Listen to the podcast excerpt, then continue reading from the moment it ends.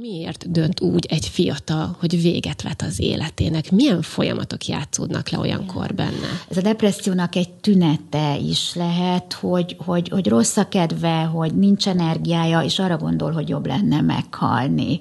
És ha kezeljük ezt a depressziót, és a depresszió egy kezelhető pszichiátriai betegség, akkor elmúlik ez a gondolat. Milyen figyelmeztető jelekre kell a környezetnek és a családnak odafigyelni? Milyen élethelyzetek vezetnek a leggyakrabban ahhoz, amiért egy fiatal úgy dönt, hogy véget vet az életének. Ha figyelünk, akkor többet tudunk észrevenni, mint ha nem figyelünk szülők. Hashtag nőfilter. Nők filter nélkül. Köböl Anitával. A Spirit fm Get ready. A műsorszámot a Nutriverzum támogatja. Nagyon sok szeretettel köszöntöm a Spirit FM hallgatóit, valamint a YouTube nézőinket, a mikrofonnál ezúttal is Köböl Anita. A stúdióban pedig természetesen itt van már velem mai vendégem, de még mielőtt őt bemutatnám a hallgatóinknak és a nézőinknek, szeretném mindenkinek elmondani, hogy a mai adásban egy rendkívül érzékeny témát fogunk érinteni, amelyet én megpróbálok kellő finomsággal kezelni, viszont egyértelműen az a célom, hogy azon túlmenően, hogy felhívjuk a problémára és a megoldásokra a figyelmet, segítséget nyújtsunk, és bízunk benne, hogy meg is előzzünk. A témánk pedig nem más, mint a fiatalkori öngyilkosság. A témában pedig mai vendégem itt a stúdióban dr. Balázs Judit, az ELTA pedagógiai és pszichológiai karának tanszékvezetője, egyetemi tanára, a Magyar Pszichiátriai Társaság elnöke. Sok szeretettel köszöntöm. Jó napot kívánok! Nagyon szépen köszönöm, hogy elfogadta a témát, és a műsoromtól szokatlan, bár nagyon sokszor érintünk érzékeny és társadalmilag fontos kérdéseken, ha azt mondom, hogy öngyilkosság, és főleg mellé teszem azt, hogy fiatalkori öngyilkosság, akkor valószínűleg most nagyon sokaknak összeszorul a gyomra, hogy miről lesz szó, hogy miért kell nekünk erről beszélni egyáltalán, mert hogy iszonyúan tabusítva van a társadalmunkban. Judit évek óta foglalkozik fiatalokkal, tinédzserekkel, és ami miatt én ezt a beszélgetést szorgalmaztam, az az volt, hogy feltűnt az utóbbi időben a híradásokban, hogy rendkívül sok tinédzser vet véget az életének, de a sok az itt nem is szám, nem is fontos. Ha egy véget vet az életének, már az is nagyon megrázó tud lenni. Hol tartunk ma ebben egyébként? Vannak-e számadatok? Kezdjük innen, és utána lemegyünk a mélységeiben. Egyrészt én is ezzel kezdeném, hogy nagyon köszönöm, hogy ez a műsor és ön is foglalkozik ezzel a témával, mert ez, ez nem egy vidám téma, egy nehéz téma, és pontosan így, ahogy, ahogy mondta, hogy, hogy hát valószínűleg pont ezért, mert hogy nehéz téma, nagyon sok tabu övezi, nagyon nehéz erről beszélni, hogy ne lenne nehéz, hisz, hisz tragikus vége lehet, de nagyon fontos, hogy beszéljünk róla, mert ezzel tudunk a megelőzésért tenni. Úgyhogy tényleg köszönöm a meghívást, és hogy teret ad ennek a témának. Számok. Hát ha egész messziről indulok, akkor a rendszerváltás előtt a, a 80-as évek közepén Magyarország világ első volt az öngyilkosságban. Ez az összlakosságra nézve számadat. Az öngyilkosságot így százezer lakosra szoktuk megadni, hogy összehasonlíthatóak legyenek az országok között, ugye hát más egy lakosság egy-egy országnak, és ez a 80-as évek közepén, amikor a csúcs volt Magyarországon, legmagasabb, akkor a 44 per százezer volt az összlakosságra. Ez a rendszerváltás után jelentősen csökkent, egyébként a rendszerváltó országok közül csak Magyarországon és az NDK-ban volt NDK-ban, úgyhogy Kelet-Németországban, úgyhogy valószínűleg nem a rendszerváltással függ primáren össze, hanem itt nagyon hamar korszerű kezelési módok bejöttek, nagyon sok program indult és ez lecsökkent, és az utóbbi években, a pandémia előtt az egész lakosságra 17-18 per százezer lakos volt. Ezzel még mindig azért az Európai Unióban a második, harmadik helyen voltunk, a világon 12 13 a Viszont ez nem csak fiatalokat érint, hanem ez az összlakosság Így van, ez az összlakosság. És akkor, hogy kik a kiemelt csoportok, a, hát az egyik az időskori, na most ma nem erre fókuszál, és a másik a fiataloknál is. Nagyon figyelnünk kell, mert, mert a serdülőkor is egy rizikós időszak tud lenni, mert azt mondani, hogy egészséges fejlődés mellett sem mindig könnyű serdülőnek lenni, és hát a 18 éves kor alatt olyan 20-30 körül voltak a számok, hogy ahányan a, ezek a, a, az abszolút számok, szóval ahányan Magyarországról tudunk, hogy öngyilkosságban haltak meg, úgyhogy azért ezek is magas számok, Nagyon egy osztálynyi magas. fiatal. Döbbenetesen magasnak tűnik. És úgy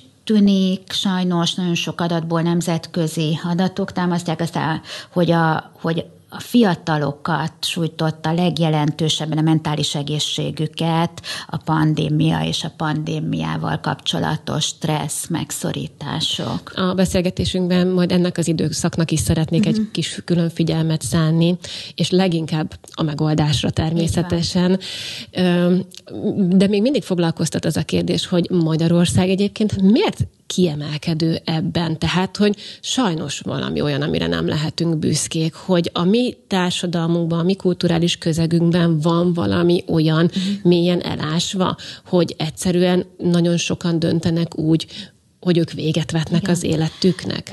Ez egy nagyon érdekes kérdés. Valószínűleg nem lehet magyar öngyilkosságról beszélni, bár előbb az adatokat én is az egész Magyarországra, hazánkra adtam meg, meg is így is vannak a statisztikai hivatalban, így adjuk le a WHO-nak. De hogyha részletesebben megnézzük az adatokat, akkor nagyon nagy különbségeket látunk az ország keleti és nyugati része között az öngyilkosságban és az öngyilkosság körüli számokban aminek valószínűleg oka lehet a, a szocioekonomiai státusz, a helyzete az embereknek kelet és nyugat között, illetve valószínűleg szerepe van még az alkoholfogyasztásban is, az elég nagy különbség van. Az ország keleti részében magasabbak a számok, és, és ott, ott azért jelentősebb ez a kultúra, és az alkohol depresszióval szövődve nagyon jelentős rizikótényező. Hogyha arról beszéltünk ugye az elején, hogy tabusítva van ez a téma,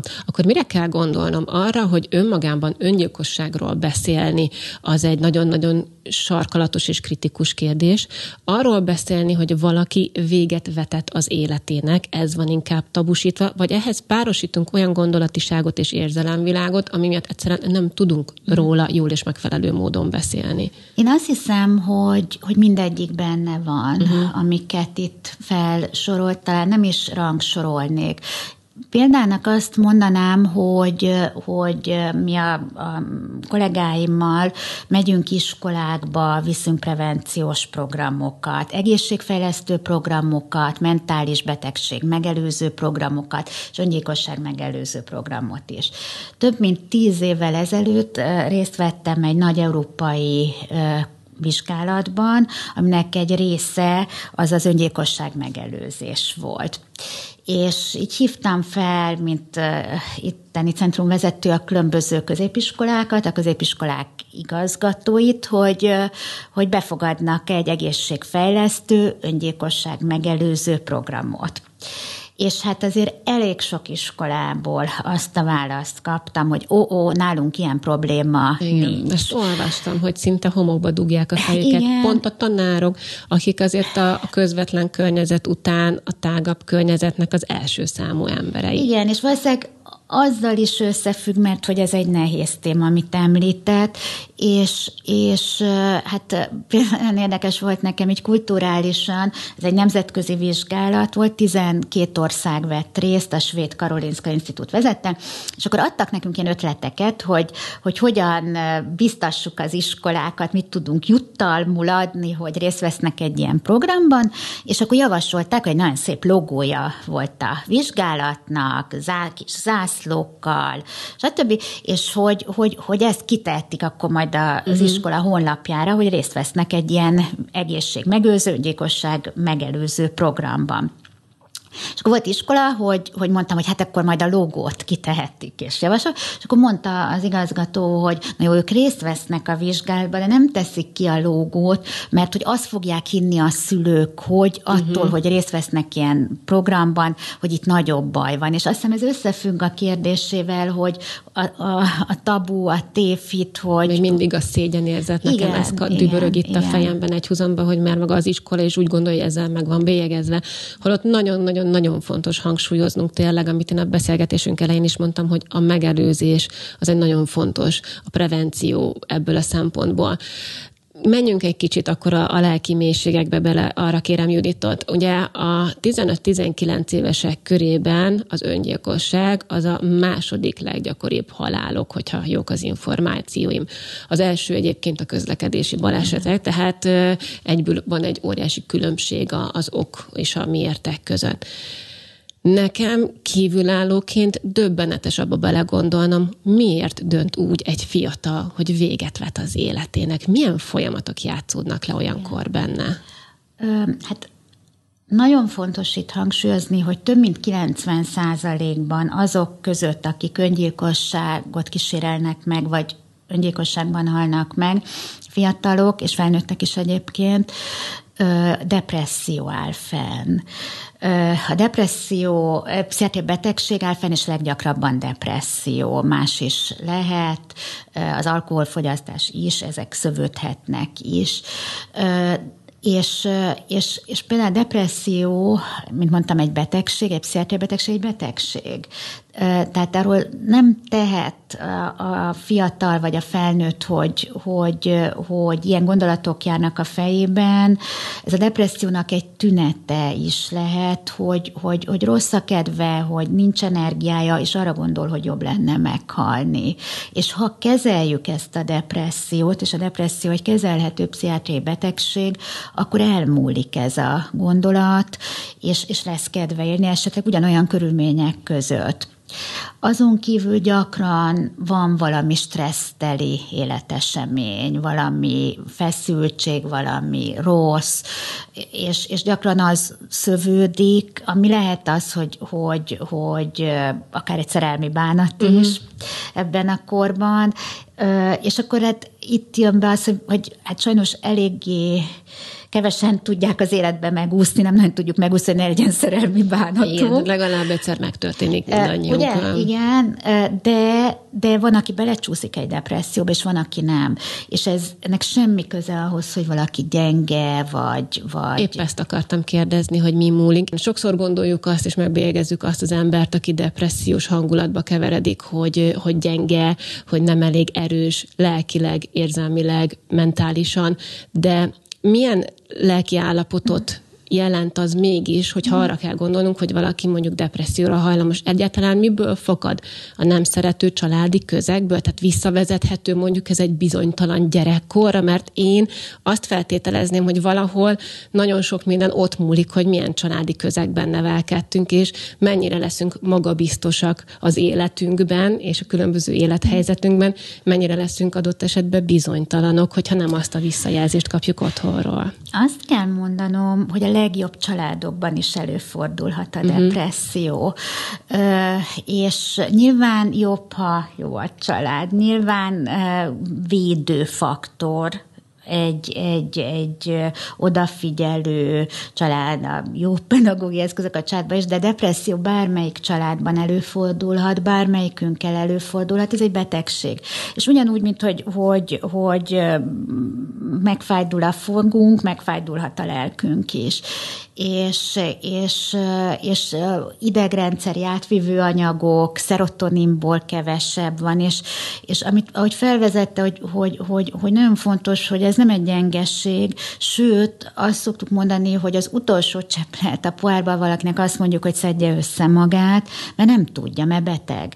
És, és az a helyzet, hogy ezek a depressziós fiatalok és felnőttek is, nagyon gyakran önértékelési gondjuk van, az is a depressziónak egy tünete, önbizalomhiányuk, önvádlással vannak tele, érzik, hogy nem megy, és, és, és ezért rossz, még rosszabb érzik magad, és azt mondjuk neki, hogy szedd már össze magad a legjobb indulattal. A szülő azt mondja, uh-huh. kell már ki az ágyból, menj már el az iskolában, nem igaz, hogy nem megy, a többieknek is megy, és nem megy, mert beteg és nem akarat kérdése. Úgyhogy Hát ezért vagyunk mi szakma, pszichiáterek, pszichológusok, hogy ilyen helyzetben segítsünk, és, és, és, és akkor jól legyen. És ez, ez megfelelő technikák kellene, megfelelő pszichoterápia, súlyos esetben esetleg gyógyszer, és akkor jól lesz, mint hogy a fogunkat is, ha meggyógyítják, jó lesz, nem jó érzés fogorvoshoz járni, én többen még azt gondolnám, hogy jobb érzés, és az lenne a cél a társadalomban, hogy, hogy, hogy pszichiáterhez járni, ahol meggyógyulhat valaki. Mi ennek a folyamata? Mert az is egy dolog, hogy annak is van már egy előítélete, hogyha az ember pszichológushoz jár, mm-hmm. bár azt veszem észre, hogy egyre többen szívesen hangot adnak annak, hiszen tényleg a, a mentális egészségünkkel foglalkozni nagyon fontos, és az végül is egy, egy tök pozitív kicsengése az egésznek, hogy jól vagyok, mm-hmm. és jobban vagyok mm-hmm. utána, és magamért is megteszem, és a környezetemért is megteszem. Tehát, hogy én egy kicsit ráadásul úgy érzem, hogy a környezetnek még inkább befogadónak kéne lennie, hiszen értük is van, hogy a társadalomnak egy olyan olyan tagja legyek, akivel jó együtt lenni, Pontosan. akivel lehet közösséget szervezkedni, programokat, jó a hangulat, tehát hogy, hogy egy, egy, tényleg azt gondolom, hogy pozitív kicsengése egyébként az életünknek az, hogyha törődünk magunkkal. De ma még mindig egy picit, vagy már talán inkább így mondom, mint hogyha ellen ez bagatelizálva, uh-huh, hogy, uh-huh. Hogy, hogy jól lenni az olyan mindenki által uh-huh. dobált tényleg közhelynek mondható, aztán közben ebben tényleg egy nagyon-nagyon kemény folyamat van, amin az egyén olyankor keresztül megy ha lehet erről röviden beszélni, mert nem tudunk esetekre lebontani, mm. mi ennek a folyamatnak a, a lába, amiken áll, és, és hogyan, mennyi idő alatt zajlik, ha egyáltalán be lehet ezt időben határolni? Igen, hát a folyamat az, az mikor a maga is, meg az illető is észreveszi, lehet, hogy már egy ideje úgy, úgy nem megy, nem megy, aztán egyre kevésbé megy. Gyakran az első jelek, hogy az alvás meg megzavarodik, nem tud valaki jól aludni. Az nagyon sok pszichiátriai betegségnél az első jel lehet, nem feltétlenül a depressziós. Aztán azt veszi hogy, hogy, hogy fáradékonyabb, ingerlékenyebb, nem, nem kell olyan dolgokat, amit korábban szeretett csinálni, nincs, nincs energiája, kedve. Egy fiatalnál, aki eljárt bulizni, visszahúzódik, eljárt sportolni, nem megy el már, jó tanuló volt, nem érdekli már a tanulás. Például, amit mondott, hogy a pedagógusok, hogy, hogy rajtuk mennyi múlik, hogy, hogy észreveheti azt, hogy egy diákja, hogyha korábban az órákon aktív volt, benne volt, lehetett vele dolgozni, az egyszerűen nem csak, hogy elalszik az órákon, de valahogy nem törődik, rossz jegyei lesznek. Ennek lehet oka az, hogy, hogy egy depresszió áll a háttérben. És hát szerencsére nem jár minden depresszió öngyilkossági gondolatokkal. A mi kutatócsoportunk azzal is foglalkozik, hogy kik azok vajon a legrizikósabb uh-huh. csoport, de, de járhat, és, és, és akkor hát az lenne a cél, hogy, hogy, hogy ezzel ne legyen ciki foglalkozni, hogy a, hogy a fiatalok is milyen programokat viszünk az iskolákba, hívnak minket, hogy észrevegyék egymáson is, mert lehet, hogy az ember magán észreveszi, de lehet, hogy a, pontosan azt, hogy mondja, hogy a környezet veszi észre, mert a környezet is gyakran így van szenved, hogy, hogy, a, hogy nem... Hogy valami megváltozott, és van, nem olyan, mint korábban. Így van, így van. Inkább arra is gondoltam egyébként a kérdésemmel, hogy bár ez nagyon fontos volt, amit elmondott, hogy egyáltalán a, a, azt észrevenni a környezet számára, hogy valakinek megváltozott a, a, az élete és a hozzáállása mennyire fontos. Igen. Én a magának a, a kezelésnek a folyamatára ja, is gondoltam, uh-huh. hogy hogy uh-huh, uh-huh. most nem tudom, lehet-e azt elbogatelizálni, vagy gondolhatja bárki, hogy hát most azért, mert én beszélgetek valakivel, az miért oldaná meg az én egyébként nehéz élethelyzetemet, amiben nem láttam a, a végét, és ami kilátástalannak tűnik nekem. Hogy ennek milyen lábai vannak, és mi, mi ad megoldást azok számára, akik, akik azt mondják, hogy rendben, baj van, uh-huh. de nem akarok véget vetni az életemnek, én ezt az életet így ebben a formában nem akarom, változtatni Igen. szeretnék rajta. Okay. Hogy a, a, a a enyhe és középsúlyos depresszióban, tehát pontosan amit mondta, hogy nincsenek még öngyilkosság gondolatok, de, de úgy nem megy, nem jó, nem színes az élet, vagy, vagy tele van önvádlásokkal már valaki, a pszichoterápia tud segíteni, és, és például az, hogy segítünk felismerni ezeket az úgynevezett automatikus negatív gondolatokat, amik együtt járnak a depresszióval, és aztán fenn is tartják.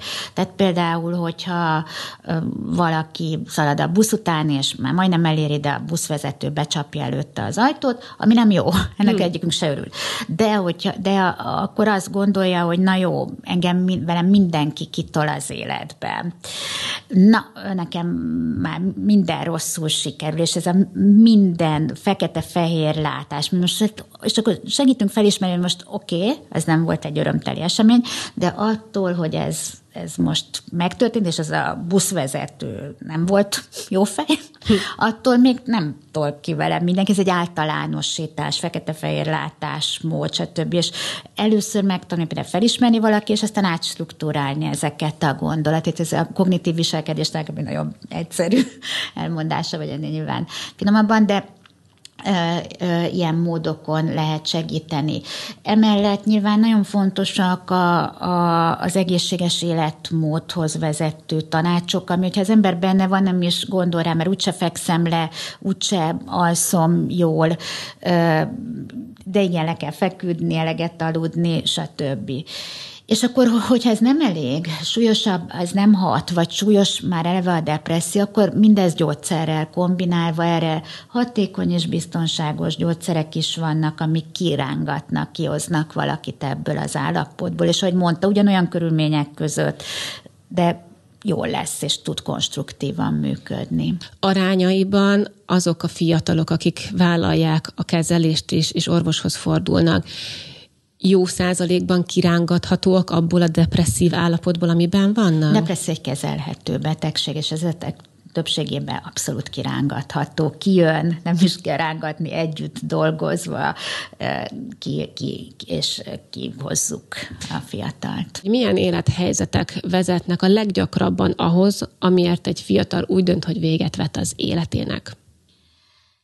Gyakran van valami nem jó élethelyzet, az is előfordul, hogy, hogy a depresszió befordul, de leggyakrabban van valami úgymond negatív élet, életkörülmény, stressz, ami, ami lehet egy iskolai kudarc, lehet szerelmi bánat, lehet, lehet a szülők válása, új családok alakulása, ami egy nagyon komoly stressz helyzet a fiataloknak a bullying, az iskolai bántalmazás, vagy bántalmazás, aminek egy 21. századi verziója a cyberbullying, az internetes zaklatás. Ez egy olyan dolog, amiben a felnőtteknek mindig bele kell folyni olyan módon, hogy leállítani ezt, mert egy nagyon komoly rizikófaktora lehet a, az öngyilkosságnak.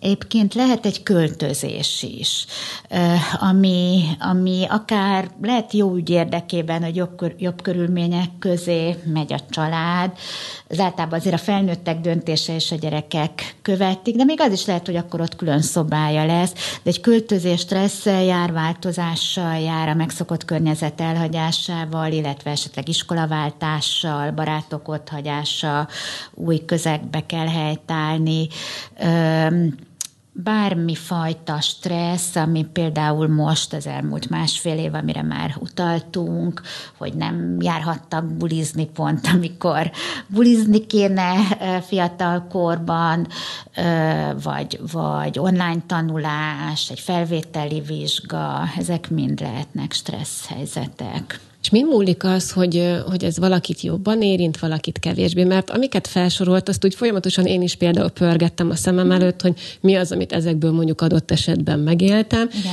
és hogy én mondjuk könnyedben, könnyebben átgördültem azon az élethelyzeten, míg más valakinek az tényleg egy stressz, stresszfaktorral jár, hogy lehet ebben különbséget tenni, hogy kinél miért vált ez ki? Igen, és akkor itt jön be, amiről az első részben beszélgettünk, az esékenység, a, a, a rizikócsoport, és, és rizikós, ha valakinek a családjában volt depresszió, vagy bármilyen pszichiátriai betegség, ha neki volt korábban, hogyha a családban volt öngyilkosság, nagyon komoly rizikó az önsértés is úgy úgy látjuk, tehát az, az is egy tévhit esetleg, hogy azzal nem kell foglalkozni, vagy ha valakinek volt korábbi kísérlet, hogy ott csak próbálkozik, minden kísérlet növeli az esélyét egy következő befe- befejezett öngyilkosságnak, úgyhogy hát ezek a genetikai esékenységek, amiről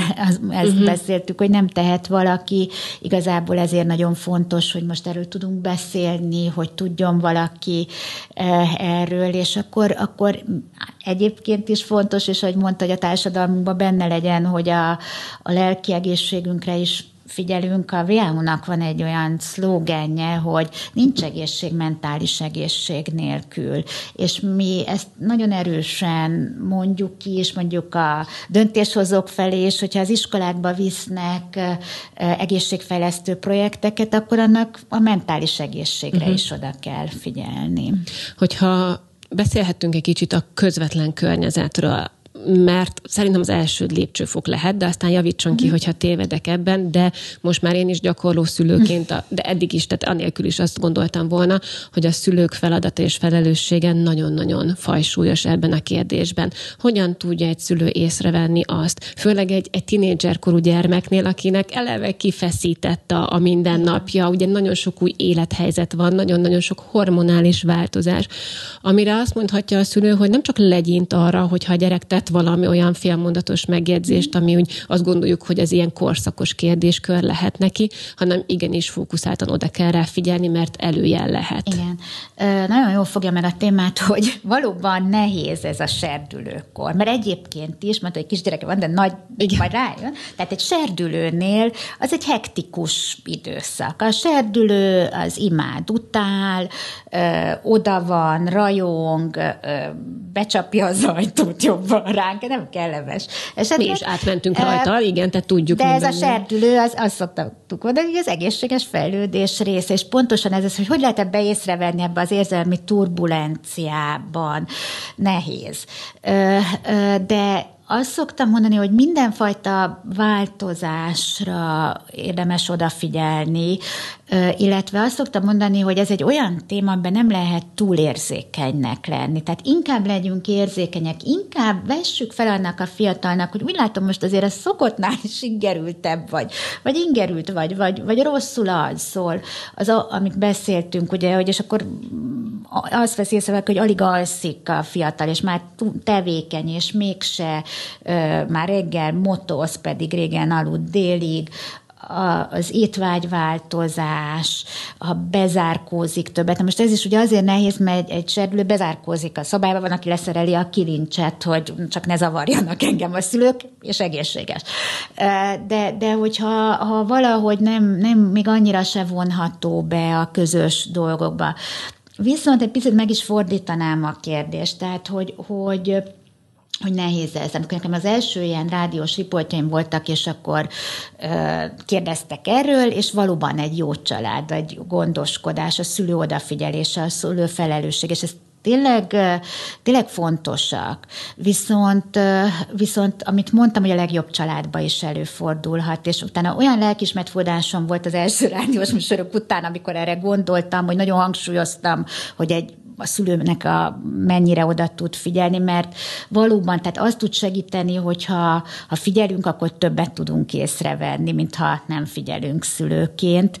De de tragédia egy szülőnek, bárkinek, ha ilyen megtörténik. Hát pont ezt akartam mondani, hogy azért, hogyha bárki, aki szülő belegondol abba egy pillanatban, hogy elveszítheti a gyermekét a nem törődömség miatt, vagy azért, mert egyébként a mai világban több ezer hatás éri őt is egyébként, és egyszerűen nincs ideje olyan magasfogú figyelmet fordítani, ami, ami szomorú és sajnálatos, de sajnos benne van most ez is a, a pakliban, hogy már, már rengeteg vasat tartunk a tűzben egy nap lefolyása alatt, és próbálunk mindenhol helytállni, de az, hogy, az, hogy erre azért figyelnek, és a felelősségük az igenis komoly benne, azt szerintem nem lehet ettől a kérdéstől elvenni. Nem lehet elvenni, komoly a felelősség, tényleg komoly csak nem biztos, a leggondosabb mhm. szülőnél is történhet ilyen tragédia, ezt szeretném mondani. Nyilván nagyon fontos, hogy, hogy odafigyelő, gondos, gondosak legyünk, szóval ez, ez evidens. Így nagyon van. fontos szerintem még szintén, ha családoknál maradva, az a kérdés, hogy ha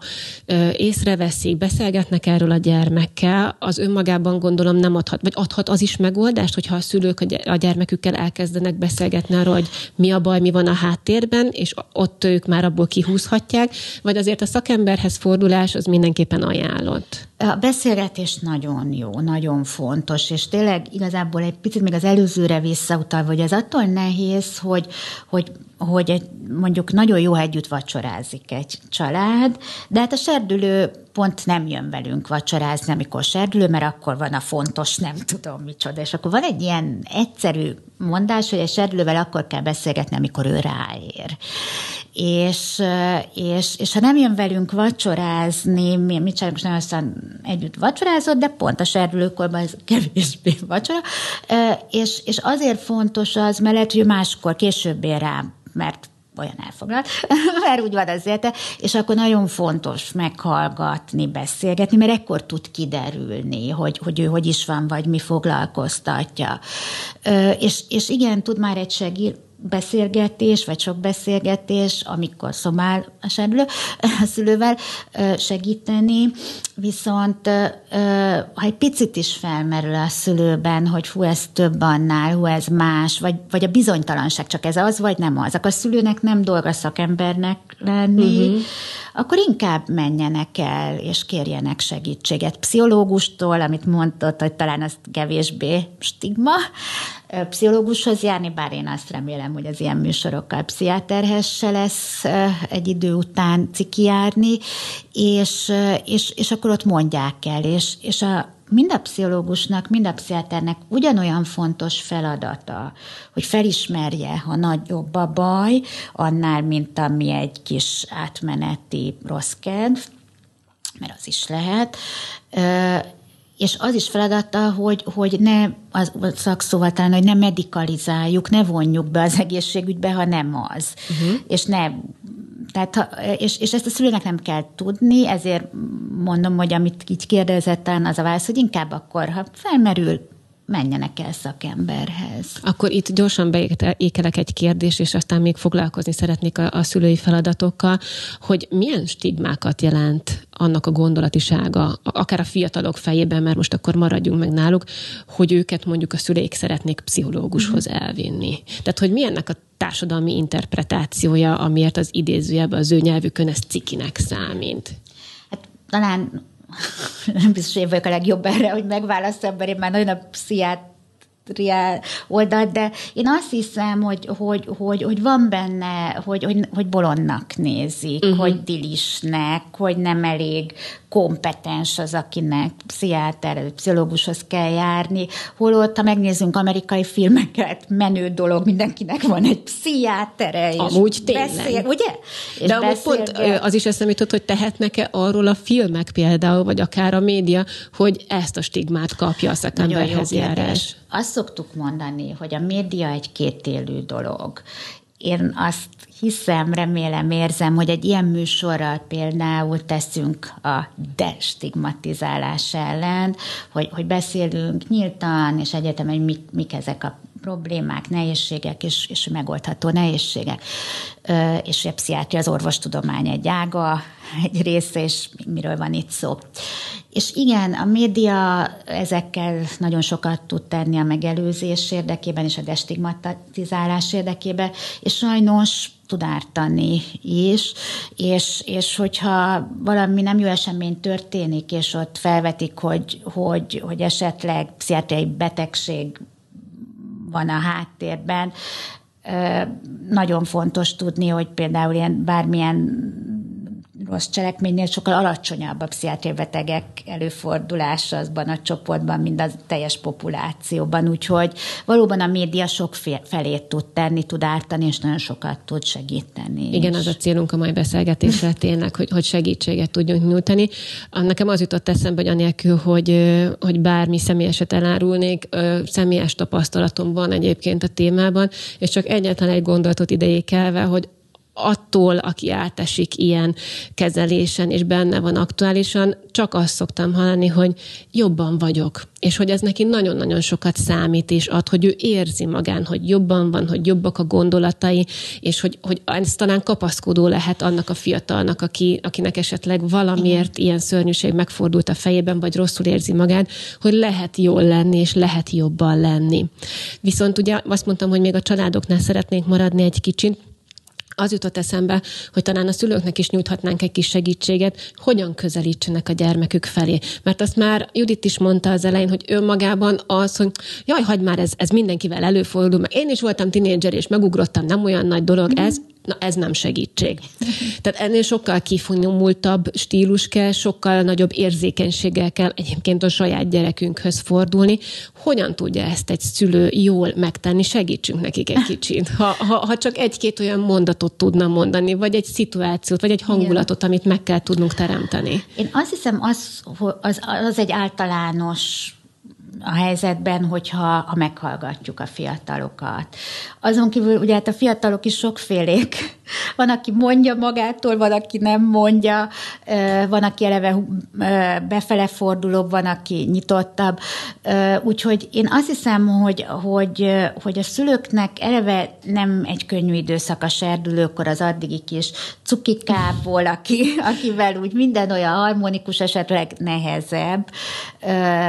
Azért is, mert ugye nem, a szülő kikerül a egészséges fejlődéssel a fókuszból, és a kortársak fele nyílik a fiatal, és ez is a cél, hogy, hogy velük is, és én azt hiszem, hogy ha, ha, ha azt tudjuk biztosítani, éreztetni a fiatalra, hogyha szüksége van ránk, akkor ott vagyunk meghallgatjuk, vele vagyunk, erre lehetőségeket teremtünk, ezért is mondtam, hogy akkor kell vele beszélgetni, amikor ráér, és hiába nekünk az volt a rutinunk 15 évig, hogy együtt vacsorázunk, ha akkor nem, akkor nem biztos, hogy azt kell tovább erőltetni. Ö, igen, és, és, és igazából meg, ha visszajeleznek őszintén, amit, amit látnak a szülők, amit érzékelnek, ö, az, az, az, az jó. Nagyon fontos szerintem, hogy egy szülő egyébként ne bagatelizálja el sem a gyermeke érzéseit és gondolatait, tehát tartsuk tiszteletben Igen. a tinédzsernek az érzelemvilágán, de a sajátját se. Hogyha ha arról beszélünk, hogy, hogy egy fiatal segítséget kér és kap is. Az elegendő plusztán ahhoz, hogy megoldáshoz vezessen, vagy érdemes ilyenkor a család egészével foglalkozni, mert ugye Judit is mondta, hogy a legjobb családokban és a legszeretőbb környezetben is előfordulhat. Ne legyen ez stigma, ne legyen ez egy negatív kicsengés a, a, a családi életnek és közegnek, de érdemes olyankor például a szülőkkel is foglalkozni, hogy, hogy, hogy egyáltalán ők hogyan viszonyuljanak ahhoz a helyzethez, hogy a gyermekük egy nagyon letargikus, nagyon depresszív állapot állapotban van, hova tovább, akár az öngyilkosság gondolata is megfordult bennük. Hát ez valóban így van, hogy, hogy, hogy ez mindenkinek nehéz, és a szülőnek is nagyon nehéz az, hogyha ha látja a gyerekét szenvedni, ettől tulajdonképpen paralizálódhat, bénulat is, hogy most, most mit tegyek, tehát amit feltesz, úgyhogy, úgyhogy ez, ez nagyon jól szóba kerül, hogy, és, és abszolút fölmerül a szülőknek a segítség, sok esetben felmerül a családterápia szükségessége, hogy bevonjuk az egész családot, mint rendszert a, a, a kezelésben, és, és azt is szoktam mondani, hogy ugye nem elég az, hogy mi ott a, a rendelőnkben okosak vagyunk, mert ideális esetben a gyerek egy családba megy vissza, abba az egész közegbe, és, és, és nagyon fontos az egész közeg megsegítése ebben az esetben is. Biztos nagyon nehéz döntés lehet egyébként pont, amiről, amire utalt is, hogy ugye én még nem tartok itt, de, de egyáltalán szülőként felmérni azt, hogy, hogy meddig tart az én kezem és gondoskodásom, hogy, hogy meddig van lehetőségem és jogom beleszólni, és mikortól már nem. És például ugye a bullying volt, amit említett, hogyha egy bántalmazó közegben van a fiatal, na ott már aktívan kell a szülőnek cselekednie.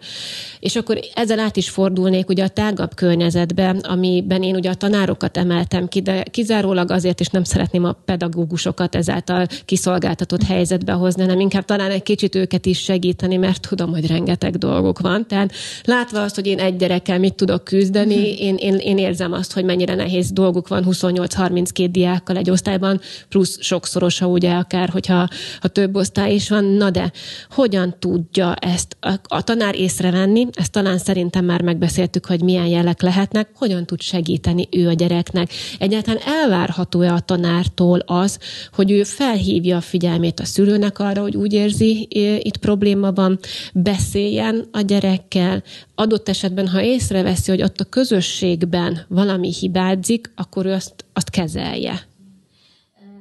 Valóban, tehát az, a családon túl a következő közeg, ahol a gyerekeink nagyon sok időt töltenek, és ebben a korban már többet, mint otthon, Igen. Az, az valóban az iskola.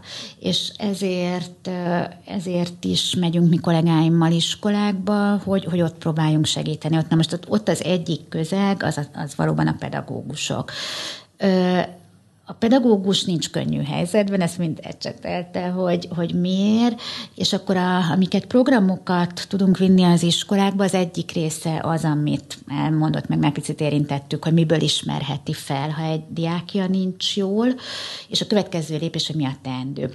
És akkor itt jön be a tabuk további ledöntése, meg a tévhiteké, hogy attól, hogy erre rákérdezünk, beszélünk, hogy úgy látjuk, hogy valaki nincs jól, azzal nem növeljük az öngyilkosság esélyét. Tehát mi tanítjuk a tanároknak, ami nem könnyű, nem, nem könnyű, hogy, hogyha észreveszik egy diákjuknál, ami már szintén nem könnyű pont, amiket mond, hogy ott van 30, és még mellette meg kell tanítani a történelmet, a, hogy, hogy ez mind nem könnyű, hogy, hogy akkor még a mentális dolgokra Így is van. figyelni, de ö, ezt mondjuk Miközben a jegyeket. Egyébként ugye tegyük hozzá azt, hogy a tanár is ember. Így Tehát van, gondolom, abszolút, hogy még az ő életében abszolút. is lehetnek aztán olyan hozzáadott így, dolgok, így. ami miatt nehéz erre fókuszálnia. Erre is van a vizsgálatom, majd szót mondok erről is, ha érdekes, de hogy, hogy pontosan erről van szó, hogy akkor még észreveszi, akkor ezeket mondtuk, nem olyan aktív a diák, befordul, elalszik, ráadásul ezek történnek, elhanyagolja gondolja magát, és akkor a következő lépés, hogy tanítjuk, hogy, hogy merjen odafordulni a diákjához, négy szemközti helyzetet teremtve megkérdezni, hogy én úgy látom, hogy mostanában visszafogottabb, vagy fáradtabb, vagy karikásabb a szemed, esetleg valami nincs rendben, és ezt merje kérdezni, és, és utána pedig, hát a szülő ugye a gyámja a gyereknek 18 éves korig, hogy, hogy a szülőnek, gyereknek jelezve és segíteni, irányítani segítséghez, esetleg iskolapszichológus bevonásával, hogy kapjon segítséget a gyerek. Van erre lehetőségük egyébként a diákoknak ma az iskola rendszerben?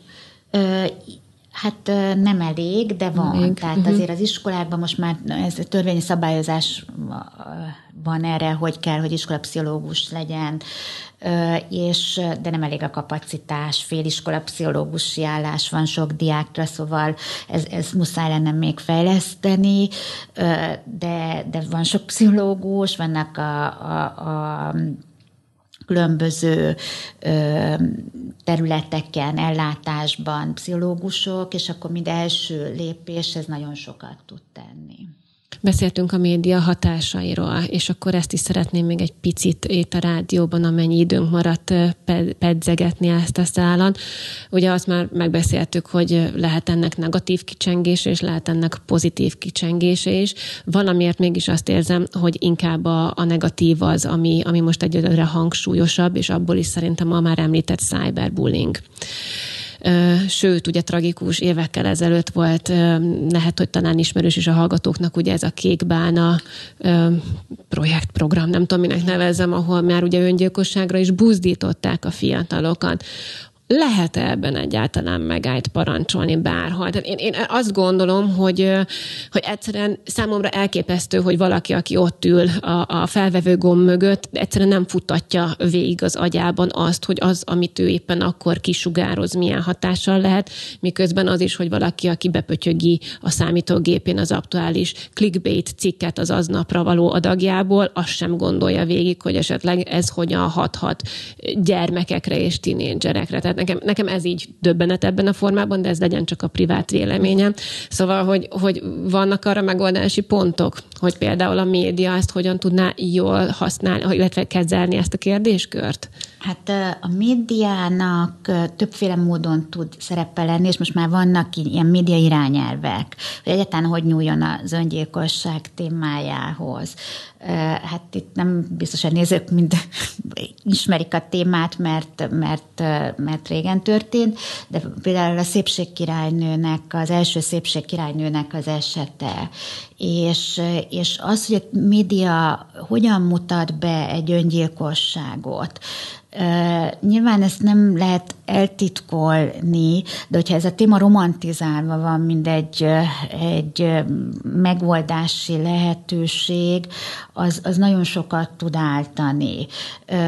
És viszont én évekkel ezelőtt szerveztem egy pszichiátriai társaság kongresszusára egy kerekasztalt média szakemberekkel és öngyilkossággal foglalkozó pszichoszakemberekkel, hogy ez hogy van.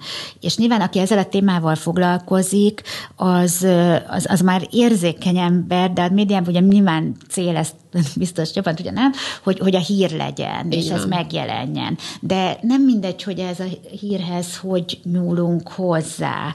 És, és én azért is fogadok el ilyen meghívásokat, és az adott témával kapcsolatban, vagy egy adott esettel kapcsolatban, amiről az esetről sose tudok, ha tudnék róla, akkor nyilván kötne az orvosi titoktartás, ha nem tudok, akkor nem tudok a konkrét esetről beszélni, de mindig fontos, hogy egy szakember is beszéljen, hogy elmondja, hogy amikről mi most beszéltünk, hogy ezek mögött pszichiátriai betegségek állnak, hogy ezek gyógyítható betegségek, kezelhetők, a környezettel együtt ezzel foglalkozni kell, és ezzel már teszünk. A bullying és a cyberbullying meg egy nagyon kegyetlen dolog és a, mindig volt tulajdonképpen sajnos ilyen bántalmazás a, a fiatalok között, amíg az, az iskolában négy fal között zajlott, akkor is szörnyű volt, és akkor is le kellett állítani, nem lehet valakit bántani. Mm. És ezzel nem hagyhatók magukra a fiatalok, ezen nem, nem szabad toleránsnak lenni, és a felnőtteknek segíteni kell. Sőt, az egész iskolában nagyon fontos, azt szokták mondani, hogy az egész iskolának nem szabad elektoleranciájának lenni. Nekem egyébként ezzel kapcsolatban van egy hipotézisem, kíváncsi vagyok a doktornő véleményére. Én azt gondolom, hogy a bántalmazó az maga is bántalmazotti közegből érkezik, ezt jól gondolom? Ö, erre nagyon sok, sok vizsgálat van, hogy, hogy, hogy ők sincsenek jól. Tehát itt igazából Tehát mind a két irányban kell segítenünk. Van-e arra szakmai kezdeményezés, vagy, vagy bele tudnak ebbe esetleg így, így nyúlni pszichológusként, pszichiáterként, akár javaslattétellel, hogy ezt a felelősségét a médiának még inkább erősítsék. Mostanában ugye minden arról szól, hogy kommentelünk, hogy szabad véleménynyilvánítás van, és mindenki elmondhatja a, a gondolatát, még hogyha ez negatív és csúnya is. És hogy vajon ugye a közösségi médiának van az az oldala, hogy itt, itt szabad információ áramoltatás van, és ez ettől válik ez izgalmassá és, és jóvá. Viszont van ugye a médiának az a felelőssége, és kötelezettsége is egyúttal, hogy ő cenzúrázhatja magát. És hogy, hogy ez a fajta szabadság, ez egyébként a cenzúrával korlátozható-e például a közösségi oldalakon, ahol talán a legnagyobb százalékban terjednek ezek a Igen. mechanizmusok. Már egy jó ideje van erre egy erős törekvés, hogy, hogy média irányelvek szülessenek, hogy hogyan nyúljunk ilyen témákhoz, hogy, hogy a média hogyan nyúljon ezekhez a témákhoz, hogy, hogy amíg nyomtatott sajtó volt, hogy, hogy ne a front oldalon jelenjen meg, hogy részleteket ne közöljünk a, a hírrel kapcsolatban, a tényeket igen, de hogy, hogy mód egyszer fotók, ilyesmik ne jelenjenek meg, illetve hogy, hogy ez egy, hogy, mert hogy ami, ami miatt ez egy érzékeny dolog, az, amit úgy hívunk szakmai nyelven, hogy effektus, az ifjú Werter szenvedéséből, illetve a, a másik szakifejezésre a copycat effektus, és amit utaltam már rá erre a szépségkirálynő, és ez történt, hogy így végigfutott egy hullám, hogy, hogy a fiataloknál pontosan ez, ez egy különösen jelentős tud lenni, hogy, hogy ilyen követési mechanizmussal, és, és ami nagyon fontos, hogy mindig, ha egy ilyen, ilyen hír történik, hogy, hogy megjelenjen segélykérő szám, hogy, hogy, hogy leírja, hogy igen, ez lehetnek rossz gondolataink, és viszont akkor kérjünk segítséget, és, és erre vannak egy, a, a telefonvonalak, lehet anonimon, fiataloknál van a kék vonal, a lelkisegélyvonalak, hogy, hogy ott, amíg valaki abban a stádiumban csak beszélne róla, de még nem fedné fel magát, ez, ez a lépés is lehetséges, és, és ha meg kész van rá, akkor kérjen ilyenkor segítséget. A hidakon például egy ilyen klasszikus, sajnos romantizált öngyilkosság hely San Franciscóban a Golden Gate Bridge és, és ott, ott is, de az a kívánatos, hogy máshol is, vannak ilyen segélykérő telefonok, hogy még mielőtt bármi végletesre valaki elszánja magát, nyomja meg a gombot, beszéljen egy szakemberren, kérjen segítséget, és arról is történt egy nagy kutatás, hogy akik a Golden Gate hídról leugrottak, nagyon, nagyon kevesen, ez egy nagyon halálos dolog, de, de túlélték. És elmondta az a pár ember, ebből lett valaki ezzel foglalkozott, hogy ezt, ezt, ezeket az embereket megkereste, hogy, hogy, hogy súlyos bipoláris, tehát aki fönnéslen, depressziós beteg, leugrott, túlélte, és elmondta, hogy azt érezte, hogy élete legrosszabb döntése volt, és, de akkor már elengedte a hidat, és hogy hogy a családjára gondolta akkor, és, és túl, túlélte aztán. Úgyhogy ezek nagyon fontosak, hogy még az utolsó pillanatban is lehessen segítséget kérni, merjen segítséget kérni, jelenjen meg egy vonal, egy szám. Hmm. Jó is, hogy ezt szóba hozta Judit, de még előtte gyorsan annyit mondanék, hogy bár furán hangozhat ez tőlem, hogy Istenem, de jó, hogy van arra lehetőség, hogy olyanokkal, akik ezt átélték és keresztül mentek rajta, lehet beszélni, és ők elmondják a történetüket és a tapasztalatukat, hogy hát ha az is egy picit visszarántja a fiatalokat a, a végső döntés előtt és alól. Viszont hogyha már telefonos segítségnyújtásról beszélgettünk, akkor most szeretnék ide bekapcsolni a telefonnál. Itt van velünk Rénes László, a Magyar Lelki Elsősegély Telefonszolgálatok Szövetségének alelnöke, akit sok szeretettel köszöntök itt a YouTube-on és a rádió hallgatók körében. Üdvözlöm László, itt van velünk! Jó napot kívánok, itt vagyok, igen. Köszönöm szépen, hogy elfogadta a felkérésünket a beszélgetésre. Azt hiszem, hogy a, a Judittal folytatott beszélgetésünk egy részét már pont hallotta is itt a végén. Önhöz leginkább az lenne a kérdésem, hogy mint telefonos elsősegít nyújtó központ, mi a tapasztalatuk, kik telefonálnak a leggyakrabban, és milyen szituációkban? Akkor, amikor felüti a fiatalok körében az öngyilkosság a gondolatát, vagy már az utolsó pillanatban, amikor ott vannak annak a kapujába, hogy megtegyenek valamit? Hát azt kell mondanom, hogy, hogy a mi lelki elsősegély telefonszolgáltunkat, a 116-123-at életkorban ö, ö, nem is tudnám megmondani. Talán a talán a, a fiatal középkorúak azok, akik, akik legtöbbet hívnak, de egyébként, egyébként a többi korosztály szinte majdnem egyforma arányban hívja a szolgálatot. A 116-111 az ifjúsági és gyermek telefonszolgálat. Tehát nálunk minden korosztály jelen van. Itt természetesen a, a fiatalok és a gyerekek is hívják a telefon szolgáltat. A mi szolgáltunknál ugye elsősorban a telefonszolgáltokat az öngyilkosság megelőzésére, a krízis intervenciójára hozták létre, de emellett bármilyen mentálhigiénés lelki problémával lehet fordulni a, a telefonszolgálathoz. Így azt kell mondanom, hogy a fiataloknál inkább jellemző az, hogy ha valami olyan, olyan lelki probléma éri őket, akkor leginkább akkor szoktak minket hívni. Tehát viszonylag kevesebb a már konkrét krízisben lévő gyerek vagy, vagy fiatalkorú.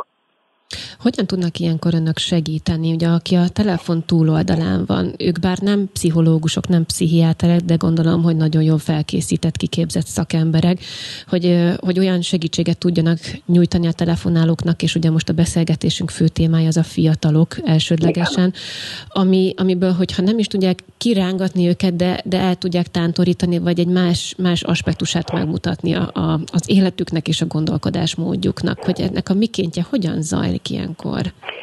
Hát a legtöbb ö, ö, probléma, ugye ö, ö, ilyen csúnya szóval, ö, ö, ilyen personális problémák, tehát egymás közötti probléma, és ennek, ennek mindig, mindig az a legrosszabb része, hogy magába fordul az ember. Tehát ez ugyanúgy létezik a, a házastársak, vagy a gyerekszülő, szülőgyerek, tanár, gyerek között, vagy, vagy a kortársak között, ugyanúgy létezik az, hogy bizonyos dolgok miatt konfliktusok vannak, és ez és ezeket a konfliktusokat nem, nem tudjuk megoldani. Ezek feszültségeket okoznak, ezek a feszültségek egyre, egyre inkább mérgezik a kapcsolatot, tehát ö, rengeteg ilyen ö, szituációból adódnak a legtöbb problémák. Ugye a, a fiataloknál még ott van a mobbing vagy a bullying, a cyberbullying is, ami, ami nagyon-nagyon sokszor előfordul.